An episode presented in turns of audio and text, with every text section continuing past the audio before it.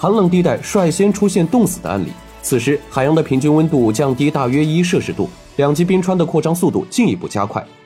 凌晨三点整，全球气温降低了二十摄氏度。由于持续的降温，越来越多的人相信世界末日的来临，一些政府开始动员起来，组织人民群众避灾，并启动所有的防空洞以及地铁、地下隧道等，给民众提供避难场所。拥有供暖系统的北方城市加大供暖力度，熟睡的人也被叫醒，督促做好保暖措施。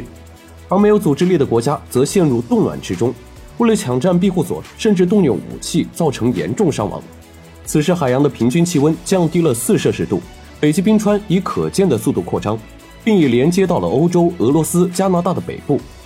四点三十分，全球的气温均降低了三十摄氏度，赤道附近的温度已经降低到零摄氏度左右，意味着赤道地区也进入真正意义上的冬天，陆地的水源开始结冰。政府开始组织军队和志愿者开挖大型的地下聚集区。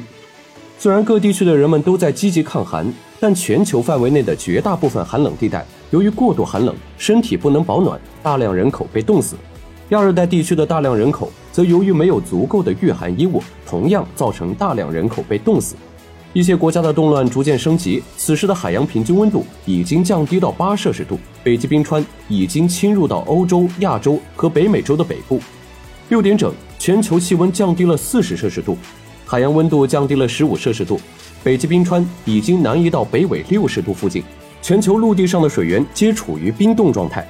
发达国家的富人抢占供暖系统，穷人纷纷冻死。一些低纬度发展中国家虽然纬度不高，但由于一些客观原因，人口也大量被冻死。全球冻死的人口保守估计将达到百分之三十，接近二十五亿人，甚至更多。